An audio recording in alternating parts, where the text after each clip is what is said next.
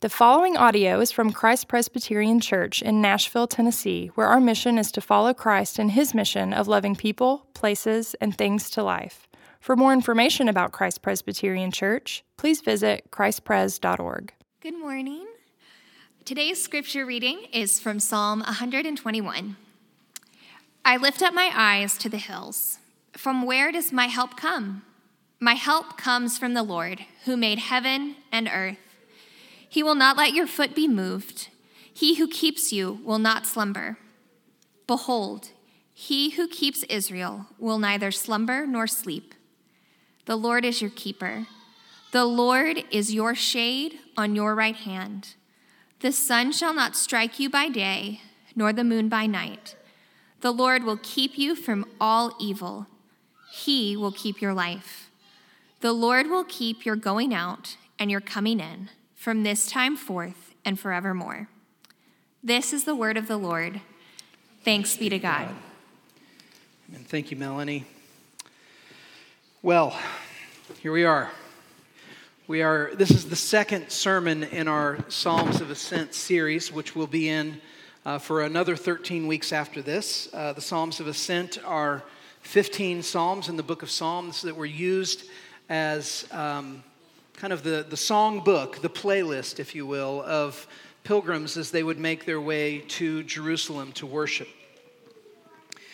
And in last week's, we talked about how it was a leaving song. It was this song of, of acknowledging just the brokenness of the situation the psalmist was in, the hostility and the deception and the lies that were all around him.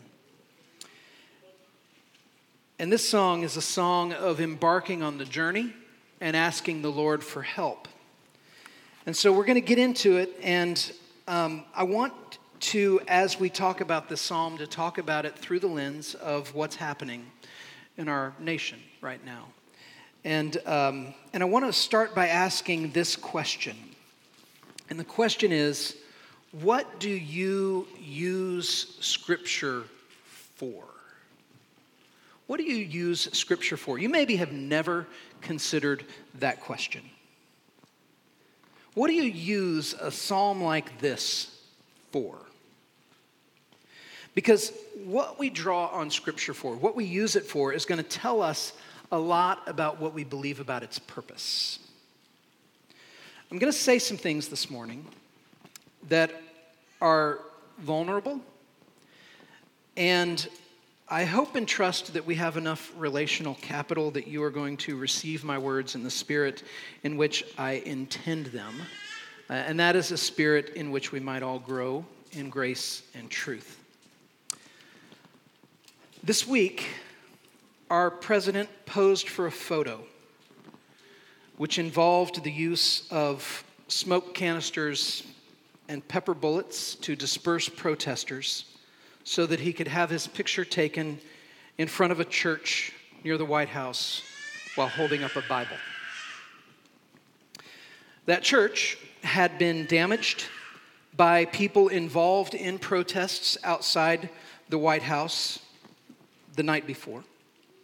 Some of those people involved in the protest were there because they were bent on destruction and violence and anarchy. Not all but some. Our country and much of the world has been responding to the death of an unarmed, handcuffed black man named George Floyd, who died under the knee of a white police officer in Minneapolis. And our own city has been hosting marches and protests, and some of those have been peaceful and with a message that is clear, and aspects of it have also included violence and destruction. And I have been searching my own heart, as I know many of you are, because the wounds in this nation run deep, and none of us are without some measure of complicity in some way. The anger over what happened with George Floyd was and is connected to also anger over inequality and injustice. And it has been rekindled during a global pandemic where we've been quarantined in our homes for months. So there's fuel added to the fire there.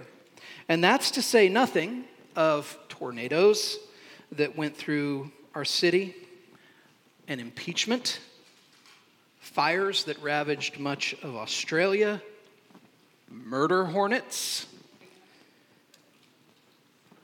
a meteor the size of the Statue of Liberty missing our planet by a couple million miles, which is a lot to us, but to space, not much. And all of this is happening, by the way, during a major election cycle. We're afraid. We're, and I didn't say afraid, we are frayed. We are threadbare. We're worn. And when I saw the president posing with the Bible, I felt angry. And I still do, because the Bible is not a political prop. And it seemed to me that he was using it in that moment not to urge peace by reading from it, or to listen to the voices of the marginalized and frustrated but to wield it as a political symbol. That's how I read it, and it broke my heart. And it got me thinking, you still with me? We okay? It got me thinking about the value of Scripture and the value it holds in my life. I love God's Word, it's sacred to me. It is living, it is active. And the Lord has used His word to call me to repentance, to saving faith. He's used it to humble me. He's used it to show me the reason for my hope. He's used to show me he's used it to show me the extent of his mercy, the sacrifice of his son, and the very heart of God himself. I am far from perfect when it comes to following his word and there and yet the truth is there is no single influence in my life and no single influence in the shape that my life has taken greater than God's word. And so it is deeply personal to me. And as I read over today's psalm, I felt convicted about that question that I started with. And the question is what do you use scripture for? What do you use scripture for? What do I use it for? Do I treat scripture as a prop? Do I treat it as something useful for a photo op. Because let's be honest, you're sitting in seats and I'm behind a pulpit, and I get to talk to you. It's such a strange job I get to do. There aren't many people who every week get to stand in front of a room full of people, the same people, and talk about a book. And that's what I get to do. And I have an occupation that historically has garnered um, respect just by nature of the title. That's less so now. Uh, but I've been searching my heart, Lord, what if, if I'm going to feel angry about the Bible being used as a prop, do I use it in that way? Do I treat Scripture in this way?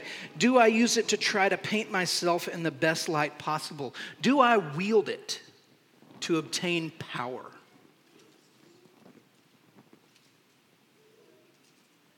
And is what I use it for, is what I use it for, what other believers around the world and down through time have used it for? Let me explain. Psalm 121, the psalm that we just read, today's passage, is a song about looking to God in times of trouble and trusting in his providential care in seasons when life is hard. It's a cry of the soul. What do I consider to be my own times of trouble? And what is the comfort that I seek? For what reasons would I pray that the Lord wouldn't let my foot slip? Here's the truth about my life I haven't seen that much trouble. relatively speaking. I have seasons when things have been relationally or financially or medically complicated, uh, more complicated than I might like. But in many respects, I'm a person that just kind of would be the picture next to the description of hashtag blessed, right? I mean, that's kind of been my life.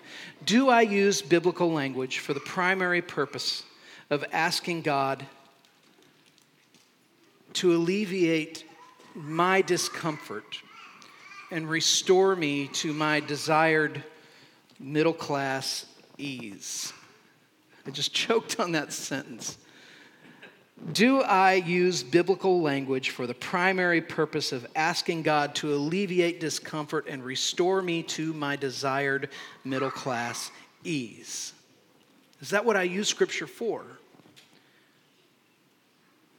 On the question of what we use Scripture for, let me go a step further. I am an author and a speaker. I've published four books, I've done a lot of talking.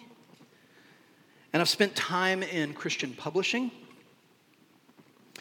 I've been around celebrity Christians. I know what an influencer is.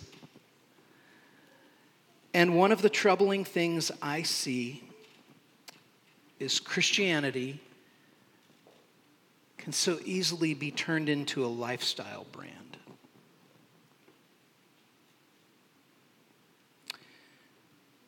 Let me ask it this way Is our best Christian life epitomized by curling up with a good book and a mug of loose leaf tea on a covered porch during the peak of autumn? Or is it unlimited college football? Is that what comes to mind when we think of the blessing of God in our life? And is that not maybe turning Christianity into a lifestyle brand? It's convicting to me because I think that we, we are products of the culture we live in. And you may say, not me. And I think, yeah, yeah, it's like we're steeping in our culture. We can't help but take it in. We can't help but feel it normalize around us. And not everything about it is bad, but we have blind spots. And so we can turn Christianity into a lifestyle brand where the gospel in our minds is primarily about our personal comfort. And we know this is the case if God is out of sight, out of mind until we feel discomfort. And that's when our prayers go up. And when the discomfort that we feel is something that people living in a third world would say, I've, I've, that's really not ever been something that's mattered to me.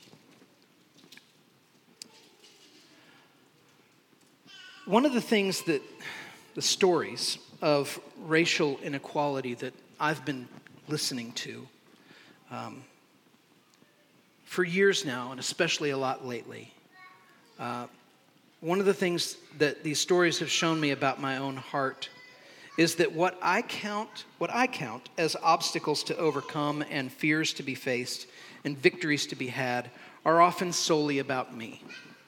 And they're often solely about my comfort. Are you still with me?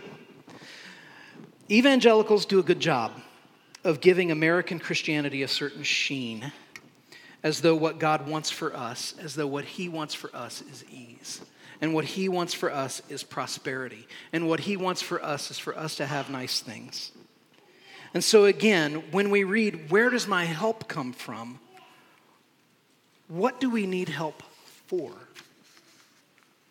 My answer to that question is going to be very different in so many areas of my life than it would be for my black friends and neighbors, or my poor neighbors, or my chemically dependent neighbors. And this psalm is about seeking the presence of God. And the pilgrim disciple here is saying it's a hard road. It's a hard road to seek the presence of God. The road is rough. The conditions can be brutal. Evildoers lie in wait. And so we can go one of two ways when it comes to dealing with the troubles in this life. Way one, we can, as this psalm calls us to do, ask the Lord, draw me near to you. Sustain me in your presence in the face of whatever comes my way. Bind me to you. The second way is we can work to arrange a life so free from trouble at all that we just never need to pray a prayer like this. And when option B is our goal, to arrange a life so free from trouble that we never need to ask for help, we will not only distance ourselves from trouble, but we will also distance ourselves from those whose lives are filled with it. Lest their troubles become our troubles too, and then our life is complicated in ways we don't like because it is discomfort. In C.S. Lewis's Screwtape Letters, which is this beautiful book, I assume many of you have heard of this. It's a, it's a fictional correspondence uh, between an elder demon coaching a young demon about how to destroy a life. And Screwtape suggests to young Wormwood, his protege, that what he should try to do is try to persuade the target that he doesn't actually need God. Because that's not only going to make him indifferent to God, but it's also going to make him indifferent to the plight of his neighbors. And I think this strategy is still in play. I know it is in my own heart. This strategy to empty life of trouble and to not have other people's trouble entering into my life is that's when Christianity becomes nothing more than a personal lifestyle and the Bible becomes for us a prop.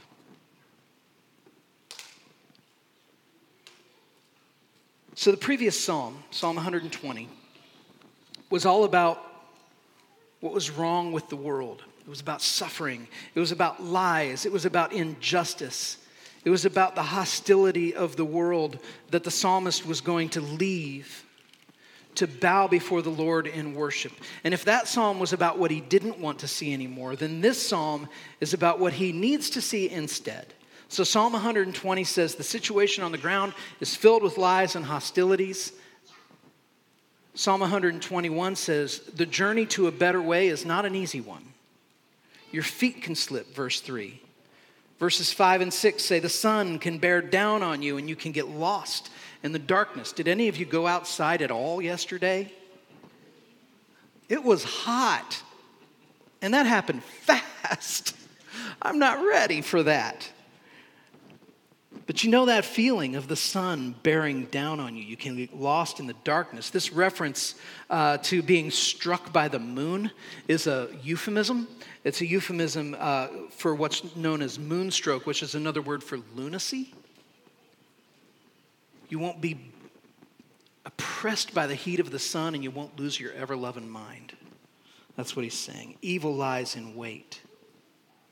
But the psalmist says this this is the big the big turn in the psalm. The psalmist is telling us the Lord won't let these things overcome the pilgrim disciple when we keep our eyes fixed on him. Through this life, though this life's journey is fraught with danger and deception and hostility, the Lord will preserve us. Does this mean that we're never going to turn an ankle? There's a child in our church family uh, who was seriously injured this week, injured uh, fingers on her hand in a playground accident and had to go to the ER and have reconstructive surgery done on these fingers. These things happen. They happen in this life, and they hurt. So, yeah, we're still going to turn our ankle and we're still going to have injuries. But what this psalm is saying, and the promise here, this is how Eugene Peterson puts it.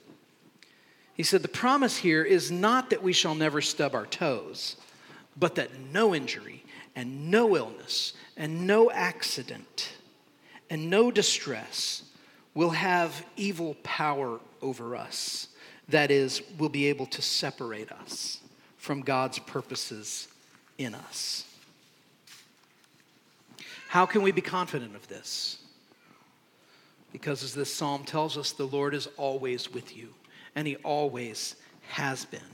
In this psalm, we see in verses 1 through 4 that the Lord goes before us. So before anything comes into view for you, the Lord has already been ahead of you.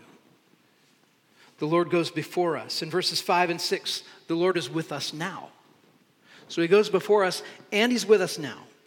In verses 7 and 8, the Lord preserves us forever. What a trifecta. He goes before us, He's with us now, He preserves us forever. That's the hope. That's the hope of the follower of God.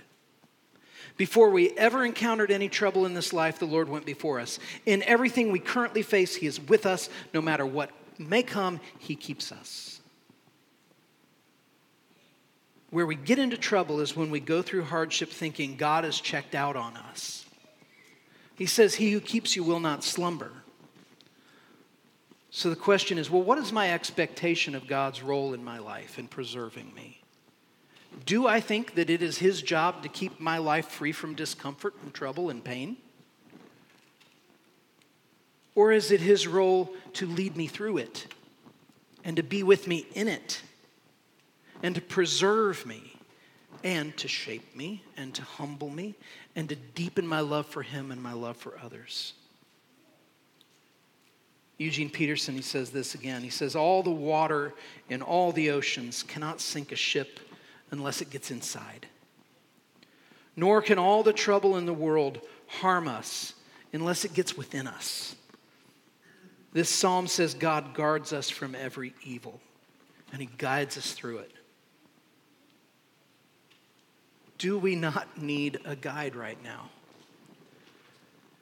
Do we not need the Lord's wisdom as we navigate racial tension and inequality and broken systems and distrust across political and racial and spiritual lines? For many of us, the trouble we're in is that we're practically unable to empathize with another person's suffering unless it resembles our suffering. So I can't empathize with another person's suffering unless it looks in some way like the suffering I experience.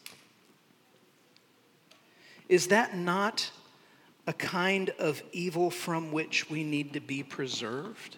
Is that not a kind of lunacy? When I look at people responding on social media right now, I see a range of expressions. But there are two that come particularly from white people, particularly from white men, um, that stand out to me. I see people who are convinced already that they see everything clearly, that they know the answers, and are posting in order to argue their point and to tell those who push back how wrong they are. Um, I see I see white people telling black people that they're overreacting. And folks in this category don't seem to want to listen. They don't ask questions. Instead, they correct and they argue and they parse and they dismiss the actual experiences of others. And then I see folks who are brokenhearted by the obvious divide. And they recognize that they don't understand entirely what it's like to be a person of color in America. And these folks want to hear stories and they want to own the realities that have sheltered them from injustices others live under every day. And humility and empathy lead the way here. And this psalm is saying that this journey toward the presence of the Lord is filled with injustice and it's filled with trouble. And so we have to walk in humility and we have to walk in empathy. We must walk in the light of God's truth, looking to Him for our hope in times of trouble. And we must ask Him not to let our foot slip into evil or our minds drift into lunacy. Like Ulysses in the Odyssey, we're asking the Lord to bind us to the mast of His truth. Dietrich Bonhoeffer wrote this. I think it's useful right now.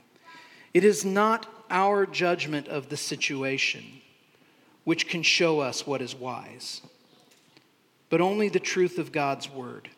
Here alone lies the promise of God's faithfulness and help.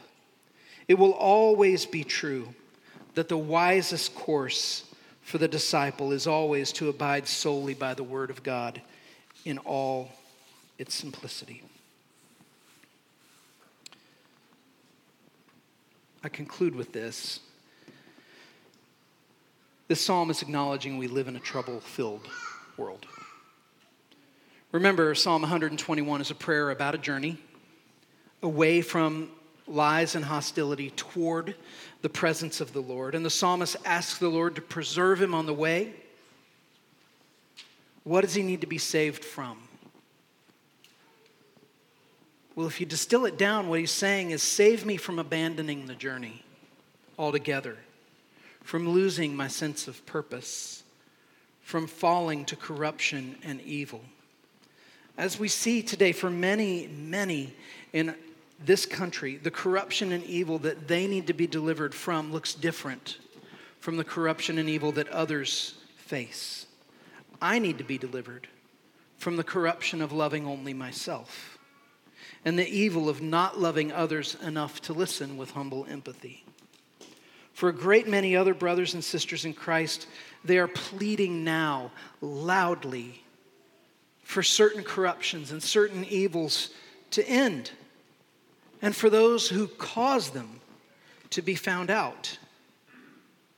And my prayer is that God would make us into people who consider the trouble of our brothers and sisters our trouble too. And as we ask the Lord how we should respond,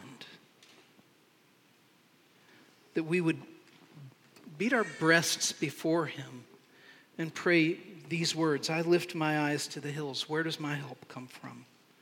My help comes from the Lord, who made heaven and earth. He will not let your foot be moved.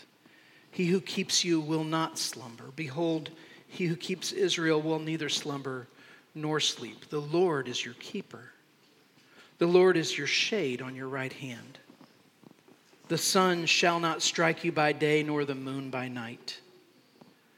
The Lord will keep you from all evil. He will keep your life. The Lord will keep your going out and your coming in from this time forth and forevermore. Let's pray.